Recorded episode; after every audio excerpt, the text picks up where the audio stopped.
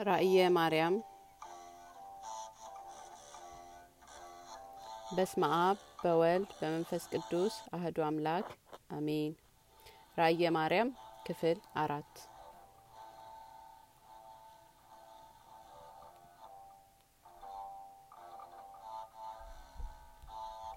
ከዚህም በኋላ ወደ ሌላ ቦታ ወሰደኝ፣ ከወርቅ መርከብም ላይም አወጣኝ። ወስዶም ከቤት አስገባኝ። ያቺ ቤትም ከፀሐይ ከጨረቃ ይልቅ ታበራለች። በውስጧም ብርሃኑ የሚያንጸባርቅ የግምጃ ምንጣፍ ወላንሳ ተነጥፎባታል። የወርቅ የብርሃን አልጋም ተዘርግቶባታል። ያችን ቦታ ለማን ትሆናለች ብዬ ልጄን ጠየቅኩት።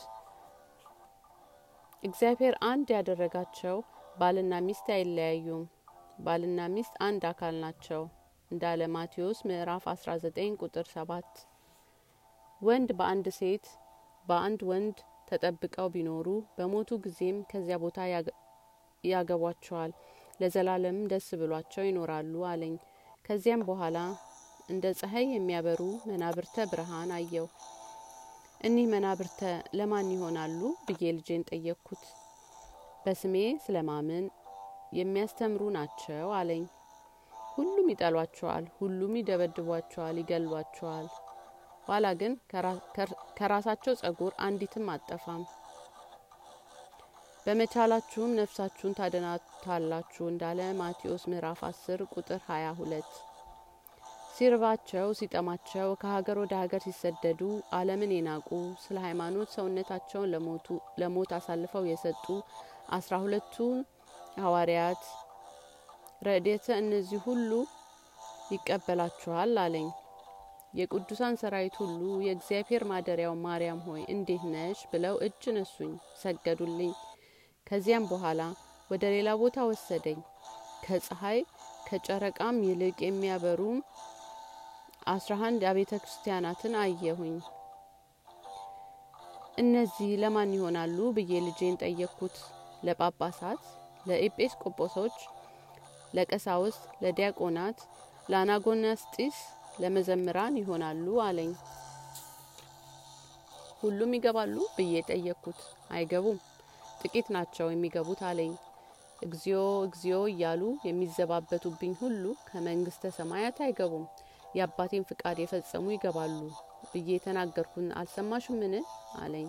ማቴዎስ ምዕራፍ 15 ቁጥር አራት ሰውነታቸውን ከዝሙት ንጹህ ያደረጉ ከሰው ሚስት ያልሄዱ ኩራት የሌለባቸው ትዕቢት፣ ምቀኝነት የሌለባቸው ቂም በልቦናቸው ያልኖሩ ከአንድ ሴት ወደ አንድ ሴት ከአንድ ወንድ ወደ አንድ ወንድ የማይሉ ቁጣና ሰካራም ያልሆኑ ለጣዖት ያልሰገዱ በአምልኮ በአዳም ያላመለኩ በሐሰት ያልማሉ ቤተ ክርስቲያንን የሚያዘወትሩ በንጹህ ሆነው ስጋዬን ደሜን የሚቀበሉ የሚቀበሉም ሰዎች እነዚህ ናቸው። ከመንግስተ ሰማያት የሚገቡ እነዚህ የነገርኩሽን ቃላት ያልፈጸሙ መንግስተ ሰማያትም አይገቡም አለኝ። ከዚያም በኋላ ወደ ኢየሩሳሌም ሰማያዊት አደረሰኝ።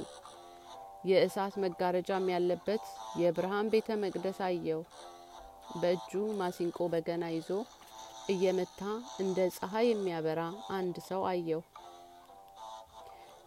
ያም ሰው መስንቆ በገና ሲመታ ምድሯን ያናውጻል።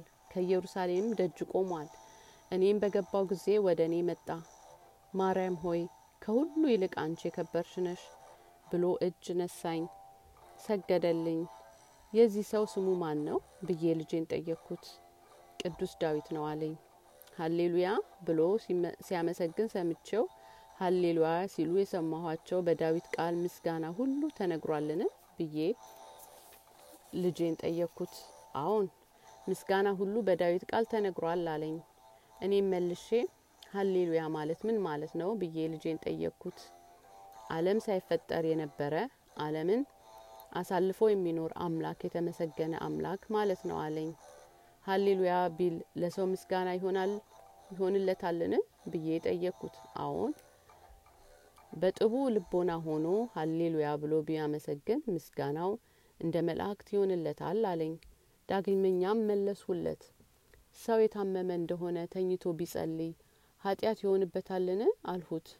ለድውይ አይሆንበትም አለኝ። ከዚያ በኋላ ወደ ሌላ ቦታ ወሰደኝ። የወርቅ ልብስ ያለበት ዳርቻው የማይታወቅ እንደ ፀሐይ የሚያበራ አገር አሳየኝ። ይህ ቦታ ለማን ይሆናል ብዬ ልጄን ጠየቅኩት። ንብረታቸውን ትተው ዓለምን ንቀው ለመነኑ ሰዎች ይሆናል አለኝ። ይችን ሀገር የሚያውቃት የለም። ካህነተ ሰማያት አይገቡም፣ ከበር ይቆማሉ እንጂ የባህሪ አባቴ አብ የሕይወት መንፈሴ መንፈስ ቅዱስ እንገነባለን። አንቺም ግቢ ሀገር ይሁንሽ አለኝ። ሶስት ሺህ መላእክትም ያገለግሉሽ አለኝ። መነኩሳት ሁሉ ይገባሉ ብዬ ጠየቅኩት። ሁሉም አይገቡም አለኝ።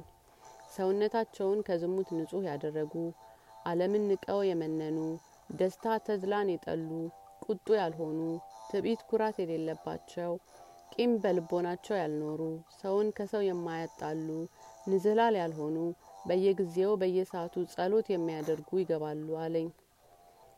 በጾም ተጹሞ የሚኖር መነኩሴን የሚበልጠው የለም ብሎ መጽሐፉ የተናገረውን አልሰማሽምን? ዳግመኛም ገንዘብ አግኝቶ ከሚመጸውት መነኩሴ ገንዘብ የሌለው በትምክትና በጸሎት በትምህርትና በጸሎት ተጸምዶ የሚኖር መነኩሴ ይበልጣል። ዳግመኛም ጳውሎስ እኔ በዓለም ዘንድ በዓለም ዘንድ ሞት ነኝ፣ ዓለምም በእኔ ዘንድ ሞት ነው እንዳለ ይህንን ሁሉ የፈጸመ መነኩሴ ከመንግስተ ሰማያት ይገባልናል ብዬ ብጠይቀው የማይገቡትን ነግርሻለሁ አለኝ። ትዕቢተኞች፣ ኩራተኞች፣ ሴሰኞች፣ ባልንጀሮቻቸውን የሚጣሉ በአንደበታቸው ራሳቸውን ከፍ ከፍ የሚያደርጉ መነኩሳትም ሆነው ተሹመው የሚገዙ የሚነዱ በፈረስ በበቅሎ የሚሄዱ ከቆብ በኋላ የሚሰሰኑ ለሆዳቸው የሚገዙ አለልክ የሚበሉ የሚጠጡ ሁል ጊዜ ዛሬ አመት በዓል ነው እያሉ ለመብል የሚዘጋጁ እነዚህ መንግስተ ሰማያት አይገቡም አለኝ። ዳግመኛም ነይ ወደ ምዕራብ እንሂድ፣ የኃጢያን ነፍስ የሚኖርበትን አሳይሻለሁ አለኝ። ወስዶ በሰማይና በምድር ዳር ከባህር ዳርቻ አደረሰኝ። የእሳት ባህር ያለበት የገሃነም ቦታ አሳየኝ። ይህ ቦታ ለማን ይሆናል ብዬ ልጄን ጠየቅኩት። በመልካም ግብር ያልተገኙ በኃጢአት የኖሩ ቦታቸው ይህ ነው አለኝ። በዚያም ውስጥ ብዙ ሰዎች ከጉልበታቸው ድረስ ከእምብርታቸው ድረስ ከደረታቸው ድረስ ከአንገታቸው ድረስ ከከንፈራቸው ድረስ ከራሳቸው ድረስ የእሳት ባህር ያጠለቃቸውን አየሁ። ከጉልበታቸው ድረስ ያጠለቃቸው እነማን ናቸው ብለው በሶስት ጊዜያት ጸሎት የሚይዙ ናቸው አለኝ።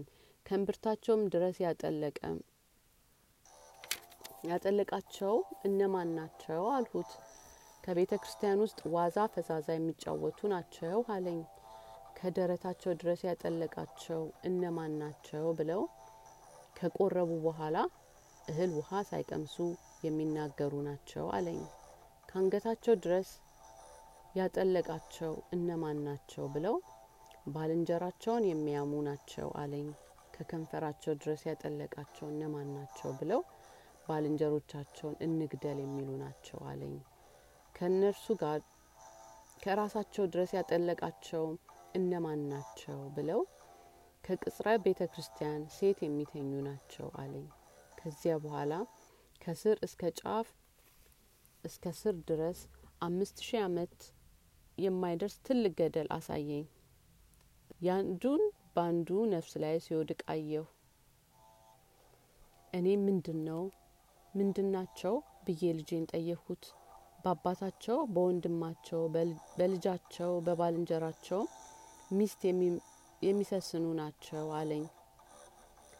ሴት አራስ ሆና ወይም መርገሟ በመጣ ጊዜ በሩካቤ ስጋ የሚገናኟትና እንስሳን ምድርን ሰንጥቀው የሚወስብ ወንድንም በግብረ ሰዶም የሚመነዝሩ ካህን ሆኖ ከሌላ ሴት የካህኑ ሚስት ከሌላ ወንድ ቢሄዱ እነዚህ ሁሉ የኩነኔ ቦታቸው ይህ ነው አለኝ።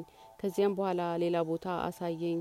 አራት መላእክት ጽልመት ተሸክመው ወስደው በእሳት አልጋ አስቀምጠው በእሳት ፈላጻ ሲነድፉት የእሳት ውሃ ሲያፈሱበት አንድ ሽማግሌ ሰው አየው።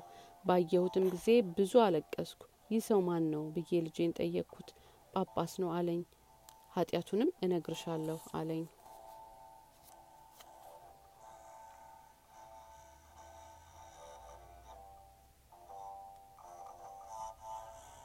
ለዛሬ ራእየ ማርያም በዚህ ላይ ያበቃለሁ። ራእየ ማርያም ክፍል አምስትን በሚቀጥለው አቀርብላችኋለሁ።